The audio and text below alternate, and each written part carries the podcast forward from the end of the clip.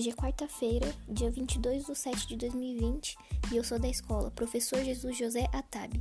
Meu nome é Maria Eduarda da Silva França e eu sou do nono ano B. E o tema desse podcast é fake news.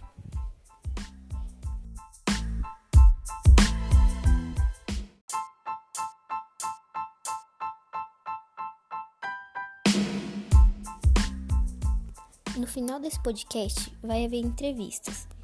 E para introduzir você, ouvinte desse podcast, fake news é um termo em inglês que traduzido para o português significa notícia falsa, ou seja, pode ser uma mentira divulgada, pode ser uma verdade de forma totalmente distorcida e pode ser até uma notícia de muito tempo atrás, que já foi verdade, mas que hoje em dia não condiz com a realidade.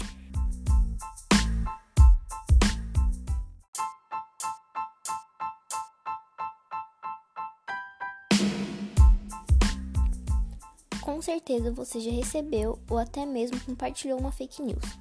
Um exemplo de fake news que está sendo espalhada com bastante frequência atualmente são fake news que divulgam remédios que podem prevenir e até mesmo curar durante o tratamento do Covid-19, como a hidroxicloroquina. Foram divulgadas várias fake news falando que a hidroxicloroquina curava ou até mesmo prevenia o Covid-19. E essa é uma fake news muito divulgada. E a Sociedade Brasileira de Infectologia, a SBI, se posicionou contra o uso da hidroxicloroquina no tratamento do Covid-19 e citou estudos científicos que a droga deixou de ser utilizada por paciente em diferentes fases do Covid-19, inclusive na sua prevenção. Essa informação foi tirada do site G1.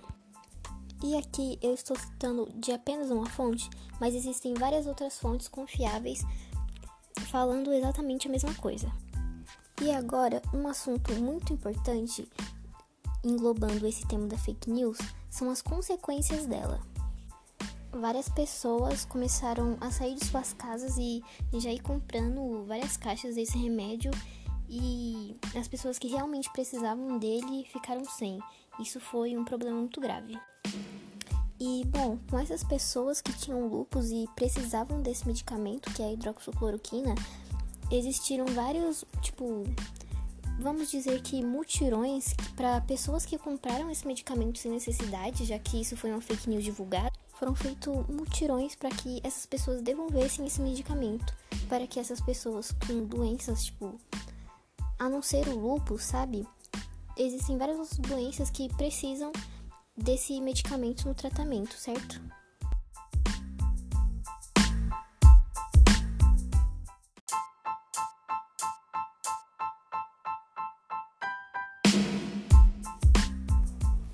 E agora vamos para o segundo bloco desse podcast: Como identificar uma fake news.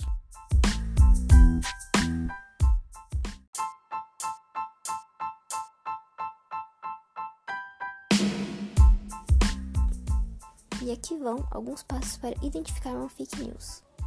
Primeiro, verifique em qual formato que é. E aqui as dicas que eu vou dar vai ser se forem em formato de texto. Primeira dica: leia todo o texto e veja se as informações do texto batem com o título. 2. Veja se no site tem data e se é recente. Às vezes pode ser só uma notícia antiga. 3. Veja se tem autor. Se, se tiver autor, veja sobre o que ele escreve com frequência. Porque às vezes você pode estar lendo uma notícia desse autor que fala sobre coronavírus, mas às vezes ele está acostumado a escrever sobre receita de bolo, por exemplo. 4. A notícia tem alguma fonte confiável? Ele te fornece algum número? Se este número for em porcentagem, ele está te dando um número relativo e vice-versa? E bom, se você se fez todas essas perguntas e não soube responder nenhuma delas, não compartilhe essa informação. temos que nos lembrar que tudo que a gente compartilha pode ter algum efeito negativo nas, nas pessoas que vão receber ela, sendo ela uma fake news ou não. Então, seja consciente com as coisas que você compartilha.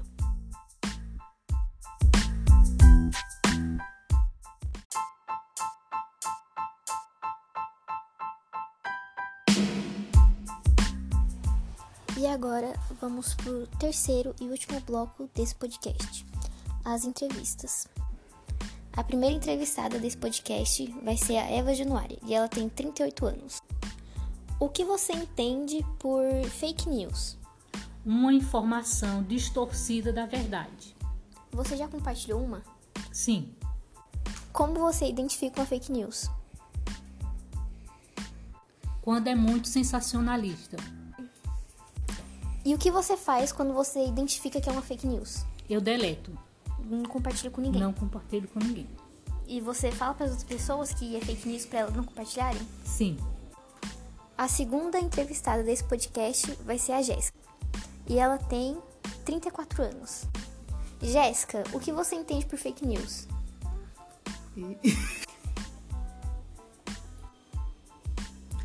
Muitas vezes são informações falsas ou são informações verdadeiras, mas que aconteceram décadas atrás ou alguns anos atrás. Como você identifica uma fake news? Normalmente é a fonte, é, ou tem algum link para você clicar e abrir o, a página. O que você faz quando identifica uma fake news? Não compartilho e deleto do celular. Você já compartilhou uma fake news? Sim, claro, com certeza. Quem nunca compartilhou uma coisa interessante que chamou a atenção?